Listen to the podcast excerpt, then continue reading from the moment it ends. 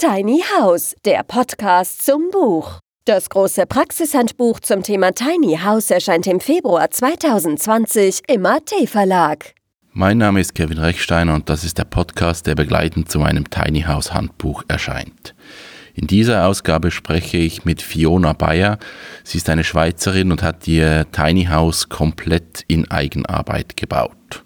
Während der Bauzeit hat sie auch einen Blog betrieben und über ihre Schritte informiert.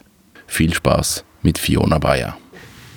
Erzähl doch mal, wie du auf die Idee kommst, ein Tiny House zu bauen. Oder wie dein Weg überhaupt zu dieser Idee entstanden ist. Ja, ähm, also das war so 2015 Ähm, da bin ich gerade 20 gewesen und es haben verschiedene Faktoren dazu geführt, dass ich irgendwie die Idee hatte, ein Tiny House zu bauen. Einerseits habe ich mir immer Gedanken gemacht, wie ich möchte leben und es ist mir klar ich möchte möglichst einen kleinen ökologischen Fußabdruck haben. Ähm, so einen Freiheitsdrang hatte ich. Gehabt. Ähm, und dann bin ich in einem Studium gelandet, das mich sehr gelangweilt hat, das sehr kopflastig war und in einer Wohnsituation, die mich nicht äh, zufriedengestellt hat. Und aus dem heraus ist das so entstanden, dass ich dann irgendwie mal in einer langweiligen Vorlesung angefangen habe, über Wege nachdenken. Es wäre doch cool, es wäre ein kleines Häuschen, das fahrbar ist, da bist du nicht immer an einem Ort und ich brauche doch gar nicht viel zum glücklich sein. Ganz ehrlich, das Einzige, was ich jetzt machen würde, ist einfach ich am Abend heimkommen und meine Ruhe haben und irgendwie bin ich auf das gekommen. Und dann habe ich das angefangen zu googlen und bin von den Wegen sehr schnell auf Tiny Houses gestoßen, wo mir optisch viel mehr zu gesagt haben als die klassischen Zirkuswege. Ja. Und so ist meine Faszination eigentlich entstanden. Sehr schnell. Oder hast du gesagt, okay, ich baue mir jetzt das Ding einfach selber? Nein, natürlich nicht. Ich habe dazwischen schon noch gemacht, dass ich dann viele YouTube-Videos geschaut habe, wie es viele ja. Leute machen und viele Bilder angeschaut und festgestellt, dass es Leute gibt, die das selber bauen. Ja. Und das hat mich doppelt fasziniert. Die Idee, dass ich mir meine eigenen vier Wände mit eigenen Händen machen mhm. Und weil ich ein sehr gestaltungsfreudiger Mensch bin und, und äh, ich würde mich als kreativ bezeichnen, habe ich ähm, gefunden, hey, man kann alles lernen, wenn das andere können, kann ich das auch.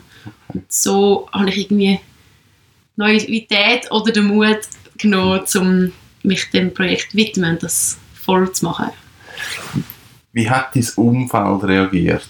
Ich meine, es ist ja gleich, ich meine, es ist ein Projekt, wo, wo ein riesiges Ausmaß hat, wo die meisten Leute ja davon abschrecken und ich fange überhaupt an, das ist weit gross. Das ist richtig, ja.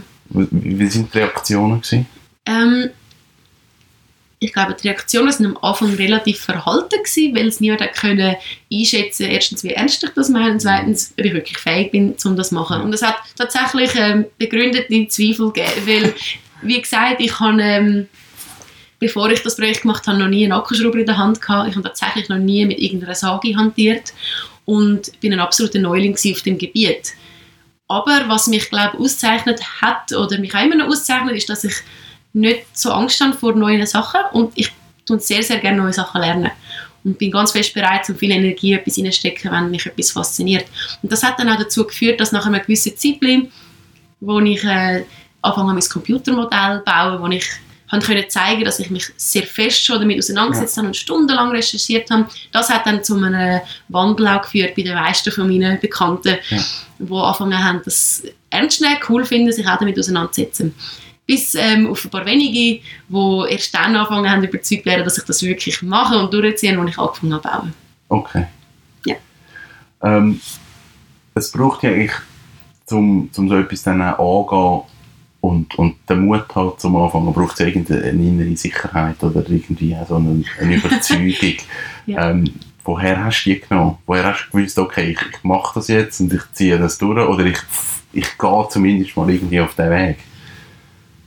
Ähm, das ist eine gute Frage.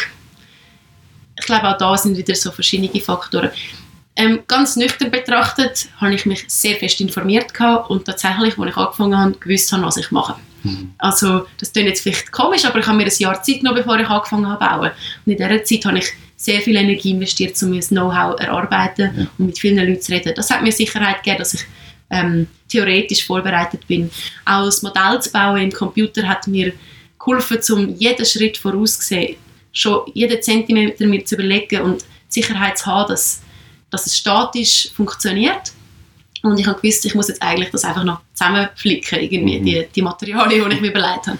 Aber das ist ja vielleicht so ein bisschen, so ein bisschen Theoretische, aber Ich weiß nicht, woher ich praktisch die Energie genommen habe oder dass die Sicherheit, dass ich das mache. Ich glaube, wenn ich so zurückdenke, habe ich einfach ganz fest Überzeugung, habe ich das jetzt nicht versucht, dann bin ich schon gescheitert. Und Ja. ich muss das einfach probieren. Ich kann nicht wissen, ob ich das schaffe, aber jetzt schon im Vornherein das gar nicht erst anzufangen, das wäre das wahre Scheitern. Das habe ich glaube ich auch irgendwo auf meine Webseite geschrieben. Das ist wirklich für mich ganz fest so ein Gefühl gewesen, ähm, das hat mich nicht mehr losgelassen und ich habe mir das wollen beweisen und sicher auch ganz fest einfach das Bedürfnis gehabt nach einem Ort, wo ich angehöre, wo mir gehört und ich glaube, das hat mich sehr gezogen, Ja.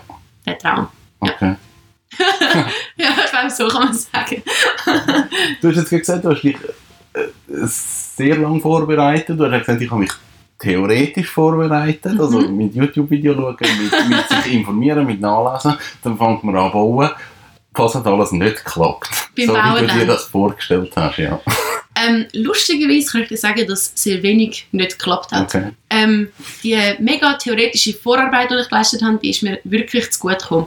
Und für jemanden, der nicht spontan äh, das Handwerkergehen hat und Ja. kann etwas bauen, einfach so, dem würde ich nach wie vor empfehlen, sich vorher mit so einem Modell zum Beispiel dem äh, zu nähern.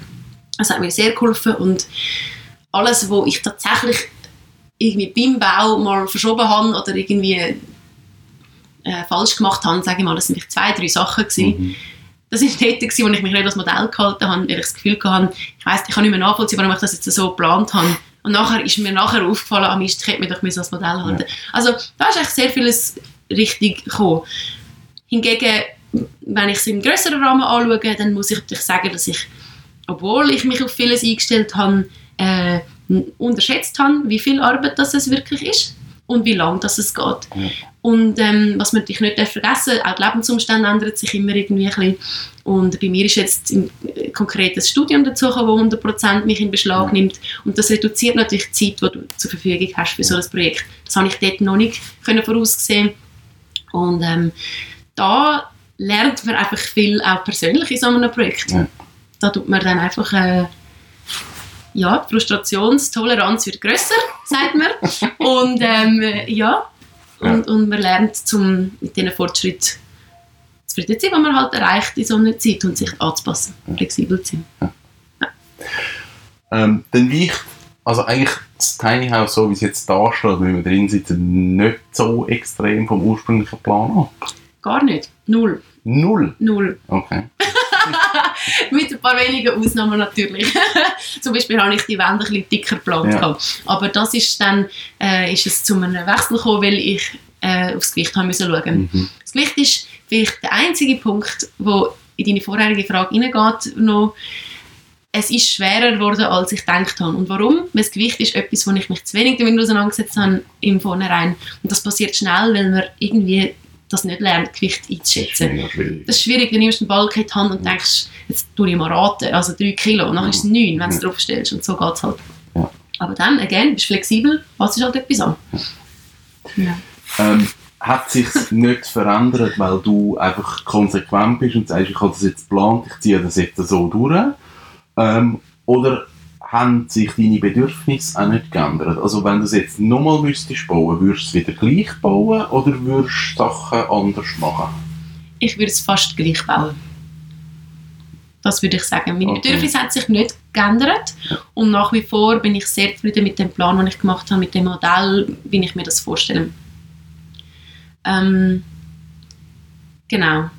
Du hast zuerst noch etwas gesagt, ob es, ob es am Bedürfnis ändern Ja, oder weil ich einfach gesagt habe, nein, das ziehe ich jetzt Genau, durch. so Genau, ist genau. jetzt geplant, ich halte mich an den Plan oder ob man wirklich sagt, mal, das stimmt eigentlich für mich und darum Ich glaube, so es liegt auch daran, dass ich zwar flexibel haben müssen werden mit dem ganzen Umstand, aber ich bin komplett unflexibel, was das Bauen angeht, weil ich keine Erfahrung habe. Ja. Also ich kann dir zwar jetzt alles zusammenschrauben und zusammen sagen, was du möchtest, aber ich bin immer noch... Erfahrung. Ja, ja, ich habe nicht Erfahrung, aber ich kann nicht... Ich bin zu unflexibel im Kopf, um jetzt irgendwie zu sagen, nein, das ändere ich jetzt und Ja. etwas komplett anderes zu machen. Das will ich auch gar nicht. Ich halte mich gerne an die Leitlinie, die ich mir damals gemacht habe und, und ich bin froh, dass es sich tatsächlich wirklich nicht verändert hat. Also, ich habe mich jetzt sehr damit auseinandergesetzt, was brauche ich. Brauche ich, brauche ich eine Badwanne, wie es irgendwelche YouTube-Videos tatsächlich Ja. gibt. Und dann habe ich natürlich gesagt, nein. Und das ist auch nach wie vor so. Also, Ja. Nur ein kleines Beispiel geben. Ja. Ja, ja voll. Ähm, Hast du dir schon konkrete Überlegungen gemacht zum Innenausbau? Also weißt du schon, welche Möbel du wirst wie einsetzen und wie deine Küche konkret aussieht? Also hast du nur die Hülle, also ich sage jetzt die Hülle bis in den Innenbereich geplant oder ist es mit den Möbeln komplett durchgeplant? Es ist mit den Möbeln komplett durchgeplant. Ich habe sogar das Pflänzchen ins CAD-Modell da. Nein. Schön. Ja, das ist sehr schön. Nein, ähm, ich habe mir ähm, das bereits überlegt. Und ich weiß zwar noch nicht genau Details, wie jetzt das Sofa wird aufgebaut sein und ähm, ob das Brünneli Ja. 10 cm Ja. nebendran ist oder nicht, aber den, den, den Aufbau habe ich mir doch schon sehr genau überlegt. Okay. Mal, mal. Auch um eben genau wissen, ähm, entspricht das meinen Bedürfnissen, Ja. was brauche ich, wo tue ich das an, ist es funktional. Ich stelle mir einmal vorgestellt, wie ich den Kühlschrank aufmache, von welcher Seite mache ich das. Ja. Zum Beispiel, ähm, wie tue ich mein Zeug abtrocknen lassen, wenn ich mal ein, ein Teller gebraucht habe. Ah, das mache ich doch am besten, das Gestell geht direkt über das Brünneli. So Ja. Sachen, die ich aufgeschnappt habe, einerseits durch andere Tiny Houses, die schon gebaut worden Ja. sind und andererseits durch meine eigenen Ideen, was ich wichtig finde, wie ich das könnte lösen Ja. Mhm. Ähm, können wir noch ein paar so technische Daten anschauen? Ähm, hast du eine Solaranlage geplant für dein Tiny House oder beziehst du den Strom einfach über die Steckdose?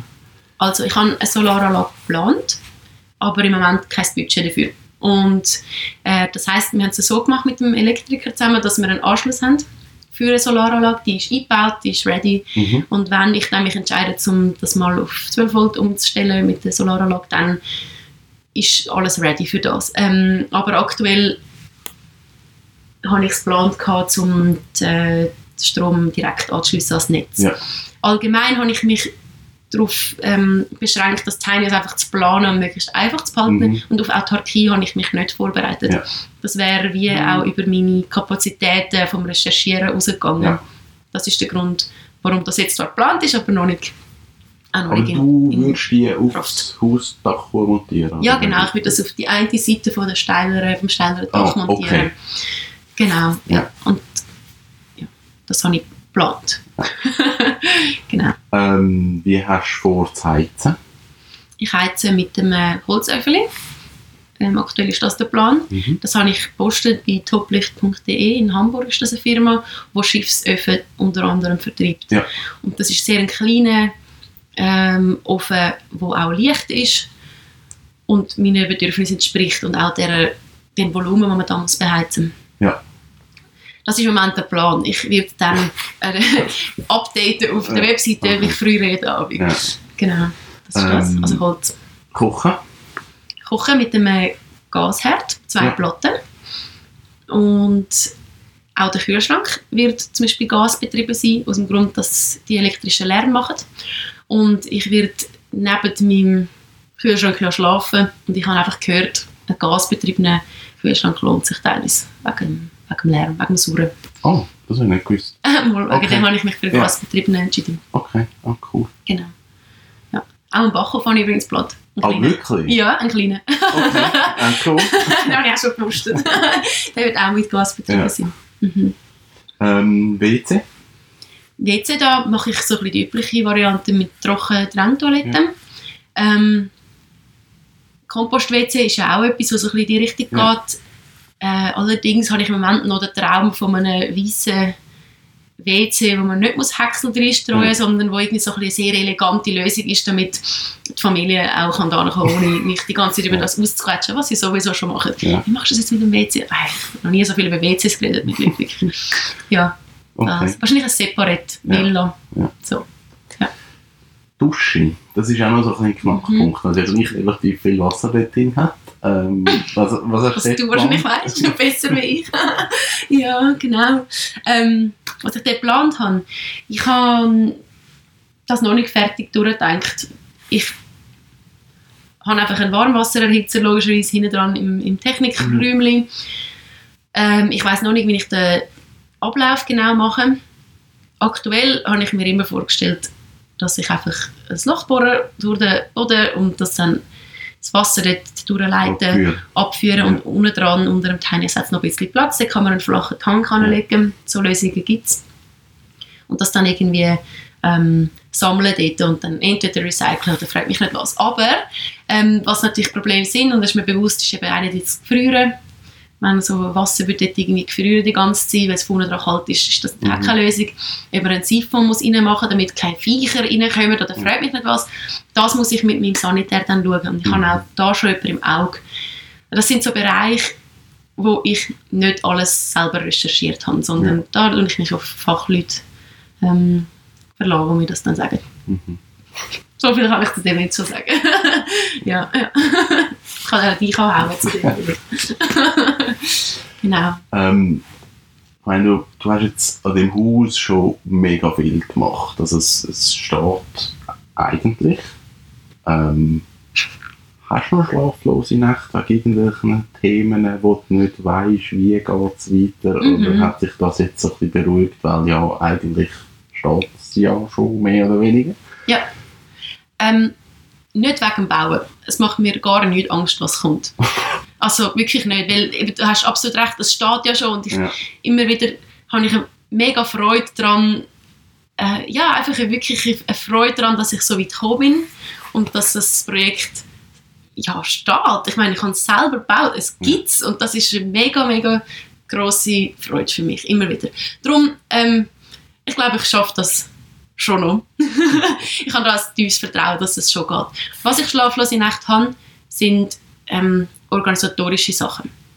Ich habe manchmal Zweifel, wie lange das noch geht ähm, und ob ich es schaffe, das mit meinem Leben, in, also ja. mit meinem Alltag in ähm, Einklang zu bringen ich habe manchmal Probleme damit, helfende Hände zu finden, die gerade dann Zeit haben, wenn ich auch mhm. Zeit habe. Ja. Das sind so Sachen. Ja. Das macht mir einen Druck. Es macht mir zum Beispiel einen Druck, dass ich jetzt diesen Sommer, nur zum Beispiel sagen, etwa vier Wochen Zeit habe, um wirklich mich dem Tiny widmen. Ja. Und wenn ich dann keine Leute finde, oder gerade dann irgendwie der finanzielle Hahn gar nicht so läuft, was bei mir jetzt zum Glück nicht das Problem ist gerade, aber das ist auch das Problem, dann komme ich schwer unter Druck innerlich, weil ich möchte das ja vorantreiben, das Projekt, aber ähm, bin gleichzeitig als Alleinbauerin, ganz Alleinbauerin, halt sehr angewiesen auf andere äh, Leute, ihre Hilfe. Mhm. Und die nehme ich dankbar an, aber eben ohne ist es dann ist es einfach ein schwierig. Das tut mir ein schlaflose Nacht machen, den Druck kann ich mir dann anders machen. Das war Fiona Bayer. Mehr Informationen zu ihrem Projekt gibt es auf www.tiny-house-projekt.ch. Mein Name ist Kevin Rechsteiner. Bis bald. Tiny House, der Podcast zum Buch. Das große Praxishandbuch zum Thema Tiny House erscheint im Februar 2020 im AT Verlag.